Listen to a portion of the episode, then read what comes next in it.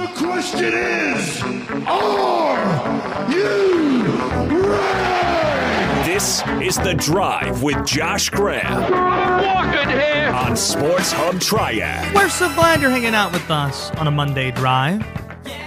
There's a lot going up, a lot going on, excuse me, up the road in the Queen City. Brutal loss by the Hornets right here on Sports Hub Triad yesterday. We'll get to them later. Rory McIlroy wins at Quail Hollow, his first PGA Tour win in 15. Make it 18 months. Got to go all the way back to 2019. But before we talk golf, we've been learning more and more about the Panthers' new rookies the last week or so. And even though this might sound a bit harsh, given he's only been on the team for 10 or 11 days, I'm not really a fan of first round pick Jaycee Horn. The first and biggest reason, that really isn't his fault, but like the mole on that spy in Austin Powers, just something I really can't unsee. He's not Justin Fields. I didn't like the pick. I thought Patrick Surtain was a better corner. I have left less issue with the evaluation of Horn over Surtain than I did taking a corner over a franchise quarterback in that spot. If Darnold sputters in any type of way in year one, and we figure out, much like with Teddy Bridgewater, that Darnold is not going to be the guy for the future, it's going to be a real problem if Carolina doesn't have a plan B. If Matt Rhule just throws up a shrug, him and Scott Fitterer and David Tepper, when looking at a plan B, oh yeah, we got PJ Walker and Will Grier as our backups. There's nothing else we can really do here. When you passed up on the opportunity to have a pretty damn good plan B and Justin Fields on the roster, maybe a better situation. I don't even think a maybe. For sure, a better situation having a rookie on a rookie contract for the next five years rather than the next two years. His nameplate, him being Horn, shouldn't say Horn on the back of the jersey. It should say not Justin Fields because that's the way I'm going to think of him. I don't agree with the pick. So the first part of this, I'll acknowledge, isn't really Jaycee's fault. But speaking of the jerseys, Robert, did you see what number Horn's going to be wearing for the Carolina Panthers? Uh, I saw what number he wanted. Did he get 24? Number eight. Oh, okay, cool. That works too. So you saw that he wanted to wear Kobe's number. Yeah, I just didn't know uh, which one he was going with. Eight or 24. He wants to go with the number eight, which just puzzles me here. You have the new rule changes, which allow for corners and running backs and wide receivers, like a quarterback or a punter or a kicker, to wear a single digit number. I, I'd be lying to you if I said I liked it. I don't. It feels very high schoolish. It feels very rah rah college rather than professional. There are fifth in, in in college. You can't have those types of restrictions because you got a hundred kids on the roster, right? You got these massive recruiting classes with walk-ons included. You're talking about 105, 108 kids for the Clemson Tigers. So limiting things with numbers doesn't make a whole lot of sense. In the NFL, you got 53 man on the roster. So I I like the way it was before. His reason for wanting to wear the number was because he's a big Kobe Bryant fan. Again, very puzzling. I get it. You like basketball. You played basketball at Georgia. But here's your Panthers' new draft pick. He's going to wear number eight. Why? Because he loves a former Lakers basketball star. Okay. Why not pick number 24? This is the most interesting part about it. If you're going to go Kobe number, why not pick the one that's a conventional corner number and also the one that he wore when you can remember watching Kobe Bryant? He would have been six when Kobe changed his number from 8 to 24. Why not go with the 24? He said to an, uh, I forget what uh, outlet he was talking to, but he was talking to a Charlotte TV station when he said his favorite sports memory was watching Kobe drop 60 in his last game. Well, he wore 24, and that number is not taken for the Panthers. So I'm frustrated with that. His dad is Joe Horn. You remember how annoying LeVar Ball was when Lonzo was getting drafted? I I wouldn't go as far to say Joe Horn's been that level of annoying, but he's certainly been annoying, more annoying than LeVar's been since LaMelo got drafted. How many times have we really been talking about LeVar Ball since last November? Not a heck of a lot. First thing I see after Jaycee Horn gets drafted, his dad, former Saints receiver Joe Horn, he's upset. Upset with the media coverage, felt they were talking too much about Aaron Rodgers and talking too much about the quarterbacks that they didn't pay ample attention to his son being the first defensive player taken off the board. Then Joe Person interviewed Horn for The Athletic. And this is how the story started, Robert. This is Joe Horn telling the story. While Jaycee's teammates were at the gym stretching, shooting, and getting ready for an hour before their youth basketball games, Jaycee would show up a couple of minutes before the tip. It's not that Jaycee stayed up too late the night before or forgot to set the alarm. He would arrive late on purpose because Joe Horn was testing his son at a young age. Here's the quote he gave. I would purposefully some mornings get Jaycee there at 9:57, 9:58 for a 10 a.m. game and I would give him a sip of my Red Bull just to see if I could throw him off his game and if he, if he could still be as dominant as he would be if he was there 2 or 3 hours early. I was teaching him no matter what, you're different. It's different with you. Tremendous parenting here by Joe Horn. uh, and this is great. I know you love your son and everything, but this is the stuff that just makes everybody roll their eyes. Joe Horn believes Jaycee Horn should have gone up even higher in the draft. He should have been taken higher than number eight. It didn't shock me at all when Horn was asked Carolina if Carolina taking him as the first defensive player stunned him. I expected him to be the first pick in the draft. Ahead of Trevor Lawrence? Yes. That's the way I raised him. I think he'll be more advantageous to the Carolina Panthers than Trevor Lawrence will be for the Jaguars. Uh, most of this has nothing to do with Jaycee. I hope he's a great corner. But I didn't like the pick then. I don't like it now. And I hated the way that Joe Horn talked about it because, unlike LeVar Ball, who once upon a time was on the Panthers training camp roster, Joe Horn killed the Panthers for about five years. I, I remember my first NFL game when I was a, an emotionally attached Panther fan. It was Joe Horn catching pass after pass after pass, and John Carney hit a game winning field goal. I cried at Bank of America Stadium. Joe Horn. so I'm not I'm not a fan of Jaycee Horn right now. And I wasn't ever really a big fan of Joe Horn either. On Twitter at SportsHubTriad, 336-777-1600, the number. Robert Walsh is the producer of this show today. What'd you think of the weekend of sports?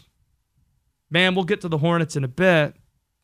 It seemed pretty clear that Charlotte and the Wells Fargo Championship was the perfect medicine for Rory McIlroy this weekend. He missed the course, he missed the fans. His last PGA Tour win, as I mentioned earlier, was back in 2019, 18 months ago. Remember, there was no Wells Fargo Championship a year ago due to COVID. His wins. This is the first tournament on the PGA Tour that he's won at three times 2010, 2015, and now 2021. The fans were out in full force, according to Nick Carboni up in Charlotte. 30% capacity was allowed at Quail Hollow Golf Course. That gave them an average of 15,000 spectators per day. And it really added to the atmosphere. You could see that on television. This was Rory shortly after his three under final round.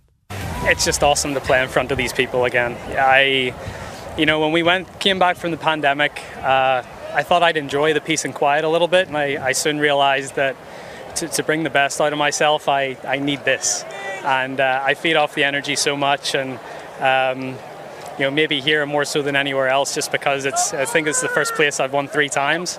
Uh, so uh, the crowd has just been awesome all week, and you know they really carried me through today. Can confirm Rory. I'm looking at some of this stuff here. He'd just been playing horrible golf going into last week. He had not even made the cut in a single tournament for two months heading into Quail Hollow. He got into the weekend on Friday shooting a five under to put him at four under going into Saturday. That immediately raised, you know, sounded alarm bells in my head, made me think, okay, if this guy loves the golf course the way that he does, it is one here and he's a big name and he's making the cut. This is a guy who's going to be in contention to try and win this tournament. And he never looked uncomfortable yesterday. The only bogey he had the entire final round was on 18. I knew he'd win this tournament on 15. I'm not going to say there was doubt, but when he dumped it into the bunker on 14, I had some concerns. I was thinking, oh no, this is probably where it's going to fall apart for Rory, just like it did in a final round in Augusta way back, probably close to 10 years ago. But then he had a beautiful approach shot and he saved a birdie. On 15, same deal. Dumped it into a bunker right off the green. Beautiful approach shot. And he was able to save birdie again. Back to back holes and at that point, I thought, oh, he's not phased. And he loves this course. And he's just in flow currently. Good for Rory McIlroy. Golf's better when he's playing well. One of the biggest stars in the sport. Love to see him get the win once again at the Wells Fargo. Up the road, up 85 in Charlotte. We'll talk with uh, Brian Geisinger at the bottom of the hour. Look forward to catching up with him. We'll do out precise. The Geis talk some NBA. And speaking of the NBA, that was a colossally bad loss for the Charlotte Hornets yesterday. But what's it going to mean for their playoff seeding? I think their fate is all going to rest with one game, and I'll tell you which next on the drive. All right, I think all the levels are set. Showtime. Now? Right now. This is The Drive with Josh Graham on Sports Hub Triad.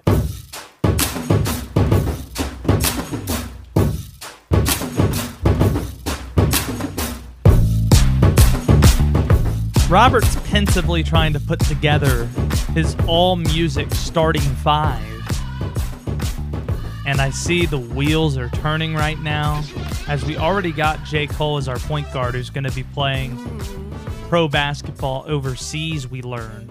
That's probably going to be made official on Thursday, according to the undefeated. He's going to be joining a team called the Rwanda Patriots in the inaugural season of the Basketball Africa League. So we'll continue to let him cook behind the scenes before he chimes back in for Out Precise the Geis. Because we're being joined now by our friend Brian Geisinger, ACCSports.com. And since ACCSports.com is uh, a place we love reading all things college football and college basketball, I want to start with Shakeel Moore, who we haven't had a chance to talk about yet. He's entered the portal. He is one of this one of these promising freshmen that NC State had last year. This Greensboro duo we were looking forward to see play in Raleigh for a long time. Shaq Moore and Cam Hayes. We're not going to see it anymore, it seems like. How big of a deal do you believe it is for NC State that Shaq is entering the portal? I think it goes two ways, Josh. Uh, one would be like, were they caught off guard by this? And I don't think they were. Uh, I mean, you even heard stuff during this, like during the season. Um, you saw the this, minutes where, going down. Yeah, and and and it just so it seemed like a realistic possibility. Um, and if and if you and I were sort of as covering the league, we're hearing that sort of stuff. Um, then then certainly the people in the program weren't caught off guard in terms of like what is it like what kind of player did they lose? It's fairly significant. Um, Shaq Moore had a really good freshman season. Um, you know, he got off to a pretty tough start offensively could not hit a jump shot the first probably two, three weeks of the year. But he's a special athlete for that point guard position. Like he's probably, you know, 5'11, 6 foot. They list him at six one. But you want to talk about an explosive leaper, super strong, long arms, incredibly fluid hips, quick laterally, um, an elite on ball defender already, an elite off ball defender, a guy that can get in passing lanes. And you know, because of that athleticism, just how special he can be in transition. Um, got a lot better as the season went along as a catch and shoot guy. So I thought, yeah, this is the kind of guy that could play next to Cam Hayes. You know, Cam Hayes runs the pick and roll, the defense bends, and then you whip it to Shaq Moore on the weak side, and he attacks the closeout. Um, I was actually pretty bullish on that backcourt of the future for State, just in terms of like fit, maybe not whether it was going to happen or not, but just in terms of fit, I liked it a lot. Um, and Shaq Moore could could read a defense. I mean, I thought he had some really nice sort of like bits of passing flashes and pick and roll vision late in the season. So you lost a good, a really promising two way player that has a chance to, you know, maybe be an NBA guard at some point in his career. So losing him is, is fairly substantial in that regard. Um, but you know, luckily they've got Cam Hayes, who who had a nice freshman season too, and is very talented. Has different strengths, different weaknesses compared to Shaq Moore. Um, but they at least have him to sort of run the show. And if people are interested, uh, they can go to accsports.com. Last week I wrote a, a monster piece, a big piece on uh, Cam Hayes uh, and sort of like how the you know he's the he's the captain of the ship now uh, going forward with state and sort of like what he did well, what he didn't do well his freshman year, and sort of like where he can go from here. But if you're wondering how significant he can be when he's on, look at the Boston College game that he helped close out, and probably there's no better example than the North Carolina game where he was so important and NC State's win there in Raleigh early on in the year. Follow BG on Twitter at bgeis underscore bird. And as he mentioned, read his stuff, accsports.com. Let's get to the NBA. Gosh, all our all our fingers are being crossed right now for two things. That the Charlotte Hornets somehow hold off the Washington Wizards and get the eighth spot because you don't want them to have to win two in a row just to get into the playoffs officially. And also the Golden State Warriors potentially facing the LA Lakers in a do or die playoff situation. Or I guess a do and you make it into the playoffs. And if you lose, you're going to be in a do or die game. You kind of get the idea here with the play in tournament. Where do you stand on the play in tournament now that you're starting to see some of the possibilities? Look, I I understand some of the players' frustration with it, or some of the teams, and we've heard Mark Cuban and LeBron both speak out. Those are two large voices in the league. I get the frustration of you just spent the last you know five six months with this hellacious schedule, right? You know, traveling amidst the, the, coronavirus, dealing with unprecedented injury rates, being away from your family in certain respects. You, you do all of that, and then you get a playoff spot. Like, you know, you're the seventh best record in the Western Conference, which means like you're a really good team. And in the case of the Lakers, it means you're a team that could probably, win, or maybe is still like the favorite to win the title or close to it, which is insane. Um, and so then it's tough to say, okay, but now you got to win one more game to get in the playoffs, even though you did all this other work. And so I get the frustrations with that. At the same time, man, the fact that we're able to talk about this now at this part of the year, it's added not just another like televised, a couple different televised events for the league, which it will, and they'll make a bunch of money off of, and therefore I'm sure they'll be happy. But they've got guys like like you and me, like we're talking about it right now. Like there's a buzz. It's one of the big storylines in the league right now, especially because LeBron and, and Seth Curry or Steph Curry could be playing in, in it, uh, which is in, insane. And whether it's good or bad, like you know, who's to say? But that game will be you know a ratings bonanza. Um, and I do think, along with how the league flattened the lottery odds a couple years ago, um, the system is not perfect. And yes, there are teams that are still tanking, like that happens. Look at Oklahoma City, look at Houston, look at Detroit, Cleveland, Orlando, etc.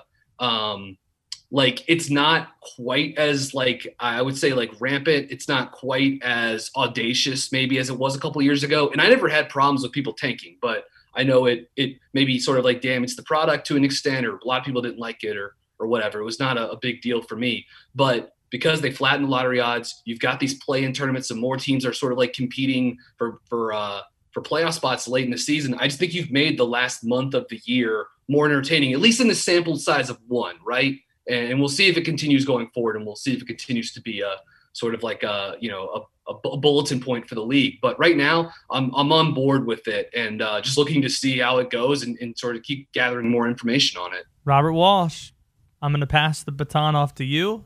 Let's play out precise the Geis.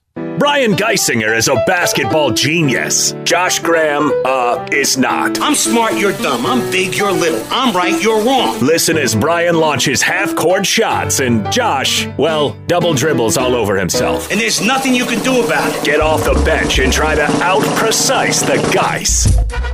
All right, just about a week left in NBA regular season action, so I want to look at some statistical leaders going into the playoffs. Oh boy. Uh, and how could you start talking about statistics without talking about Steph Curry and the tear he's been on as of late? He leads the NBA in points per game and overall points. How many more points has he scored than the man in second place, Bradley Beal? Oh, oh, so we're not talking points per game. We're just talking overall points. We are talking overall points. How many more points this season has Steph Curry scored than Bradley Beal? Gosh, then you got to talk about how many games has one played over the other. Bradley Beal now dealing with a hamstring. Oh boy, I don't like this question, but I got a number written down. Yeah. All right. Here we go. It's really close. There's a good piece on ESPN.com, but that Kevin Pelt wrote about the scoring title race between these two guys. Um, I will say 50 points difference between those two. I've got 77 written down. 77? Steph Curry has scored 59 Oh, more points than Bradley Beal. Not, I mean, that was close between you guys. That was Very pretty close. That was Very close. close. Uh, Very moving to the, on to the second one. On the defensive side of the ball, Rudy Gobert has definitely been himself this year, leading the league in blocks and defensive win share. What is Rudy Gobert's defensive win share? And the thing with this is, I only brought this up as a question, BG, because not to put more on your plate. When you get to the advanced stats, like how exactly impressive is it that he leads the league in defensive win share? What is defensive win share? How do you explain It- that? It's pretty impressive. So uh, it's just one of these sort of like you know catch-all metrics, and it's an older one. So we have sort of even newer, better metrics to measure uh, impact on both offense and defensive side of the court. Uh, defensive win shares, though, is sort of an older metric that was created by uh, former UNC graduate student Dean Oliver, who was actually a part of Dean Smith's staff as a statistician when he was in grad school. But Oh. he created this metric. Um, it's essentially based off of a player's defensive rating, um, and it just goes to show you like how much towards each individual win is a player contributing. And with the with defensive win shares, it's specific to the defensive side of the court. I can't go into the entire formula because it's a bunch of it's a bunch of like weird calculations. we get it. You're a nerd. What's the number it's- you've got? It's impressive. I will say five. I've got six flat written down. Six flat. Rudy's defensive win share is 4.9. Oh, ah, man. All right, The- I'm back, baby. He's back, I'm back. now. All right. Back. Last one for good measure. Uh, coming Yeah. in here, Chris Paul leads the NBA in free throw percentage with 93.1. How many free throws has CP3 missed all year? ridiculous how good this guy is, man. Uh, it can't be many. Chris doesn't get to the line all that much this year either. Uh, at this point of his career, I will say, I'll say uh, 20 missed free throws. I wrote down nine. Nine. He has taken 174. He has made 162. He has missed 12 free throws all year. So Josh sneaks in there with a point. Yep. But I get the win, and You I got the needed win. it because I was because. I was one out of my last three, so I, I needed this win here today to get my, my confidence back up. I'm glad you got your confidence back up. It's I good to hear your voice, man. Hope you're doing all right. Yep, hanging in, hanging in. There you go. That's Brian Geisinger. He's on Twitter at bgeis underscore bird. Read his stuff, accsports.com. A lot of people are telling me about Bob Baffert today. But maybe Will Ferrell's character in Eastbound and Down is not the best comp, believe it or not. But instead, Lance Armstrong and Marion Jones. That and Reidsville head coach Jimmy Teague are next on the drive. Josh Graham loves to talk sports. He also loves the way his new jeans highlight his man curves. Ooh, hot. Oh, yeah, that's hot. You're on the drive with Josh Graham.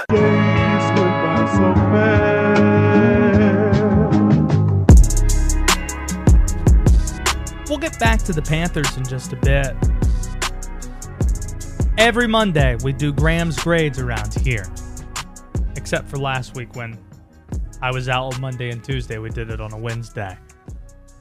This time we're back on schedule. There's a lot to get to from the weekend, so let's knock it out. It's Graham's grades. Every week is a test for your favorite sports teams. Who passed the test? If one of y'all says some silly ass name, Who dropped the ball? I don't know. Josh Graham has the answers. I think you're very condescending and a know it all. Hey, teacher, Time for Graham's grades. We start with the really good. You know, those this weekend who overachieved. Maybe sometimes they're a try hard. Robert, did you ever deal with anybody like that at North Davidson who was a bit of a try hard, overachiever? They'd probably throw a hissy fit if they ever got a B. You want me to name them? I don't know if I'd do that, but I'm sure. You know. Yeah, there's a couple of those people at every school. You know what? If you want to name them, Robert, knock yourself Carly out. Wooten. All right, there you go. Let's get through A through F here. Let's start with the good. A. Rory McIlroy at the Wells Fargo.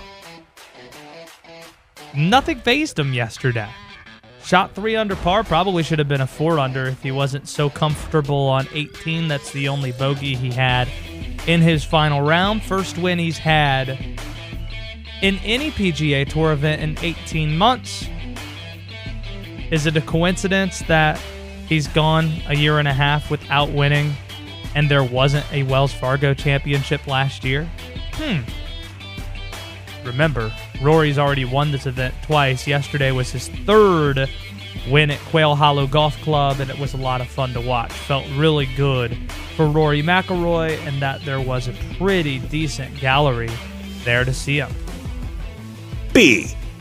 Early 90s Denzel Washington. Robert, pull up Denzel's IMDb if you don't mind, and try to figure out the best five year chunk you can find where you have very early young Denzel. You're talking about a movie like Glory, where he first appeared on the radar screen in the late 1980s. Uh, Mo Better Blues is an underrated movie. So early Denzel. Then you got the next five year period where he started to become critically acclaimed Denzel, even though I do think he won for supporting actor in Glory. So maybe that's that would be disrespectful to his late 80s career to say he wasn't critically acclaimed. Then he became massive movie star 95 to 2000. 2000 to 2005 is when he started doing all these action flicks, and he continued that for another five year stretch.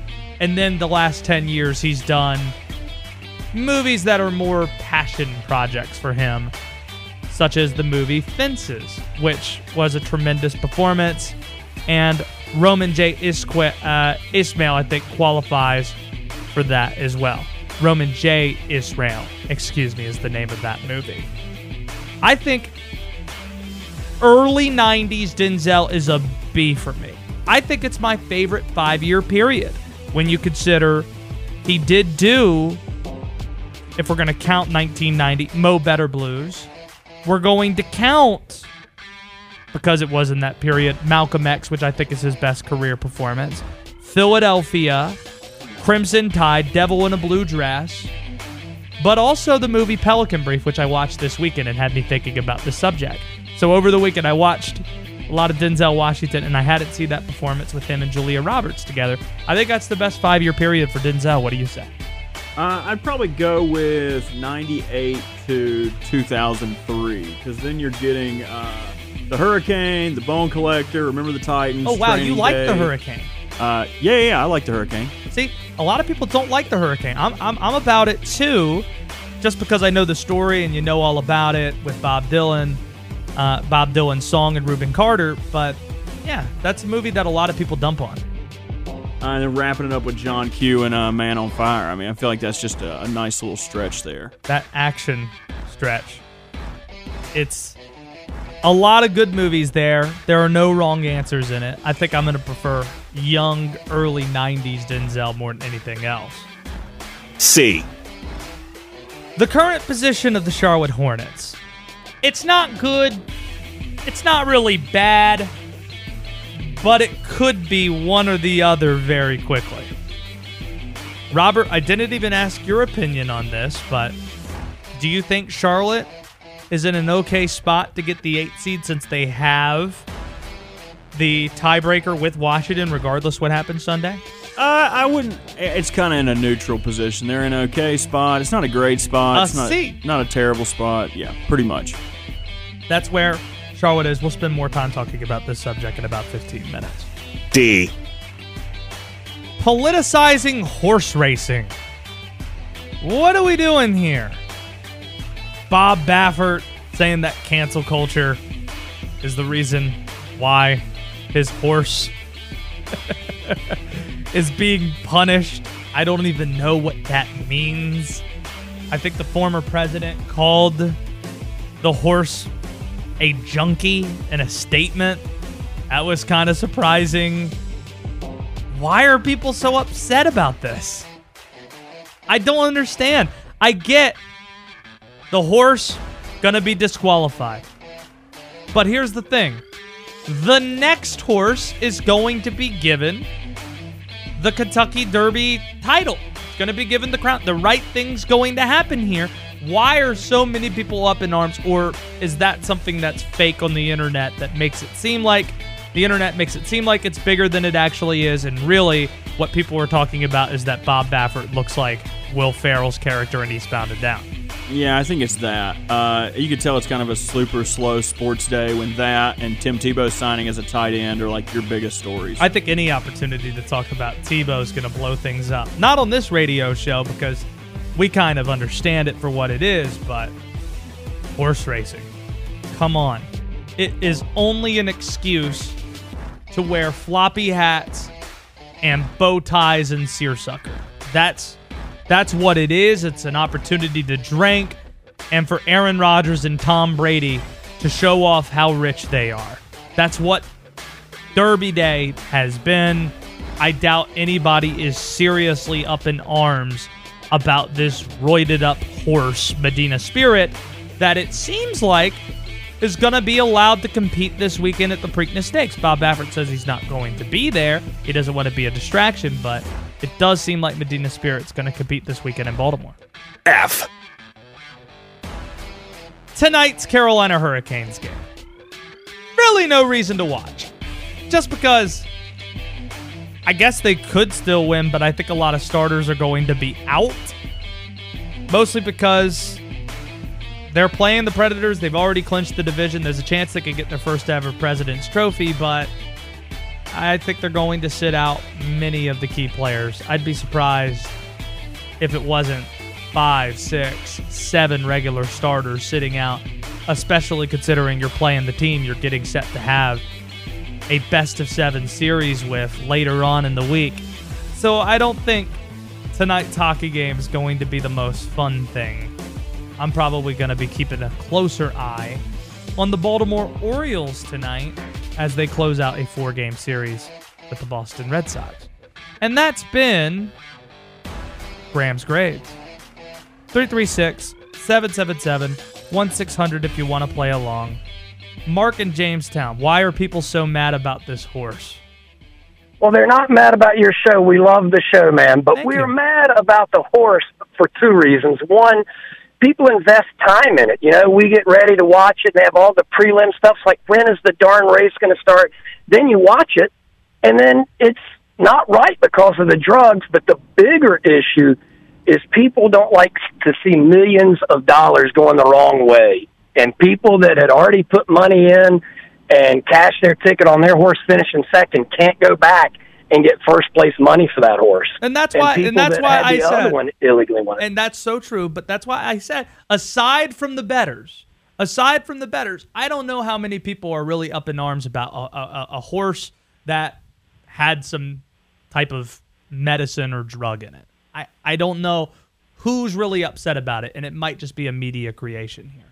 Well, I think, like I say, with Greg LeMond, I hate that I invested hours of times. I remember going to the beach and staying inside through like 11 o'clock to watch the end of some stages of the Tour de France to see, I'm not LeMond, I'm sorry, Armstrong, Yeah, Lance. Lance Armstrong did.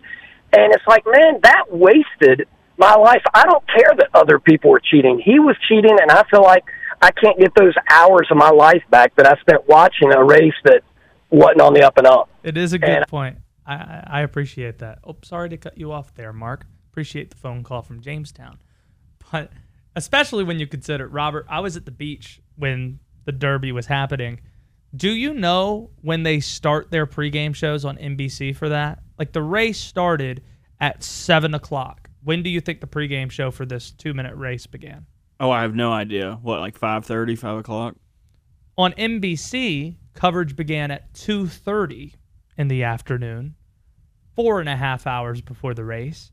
And before that, they had, I think, a two and a half hour show on NBCSN. Why? Because it's an opportunity for all the announcers to wear floppy hats and seersucker and have all the bow ties and everything. I'm sure there's a lot of advertising money in it for uh, NBC, too. Yes, that's true as well. No doubt about it. Appreciate the call from Mark.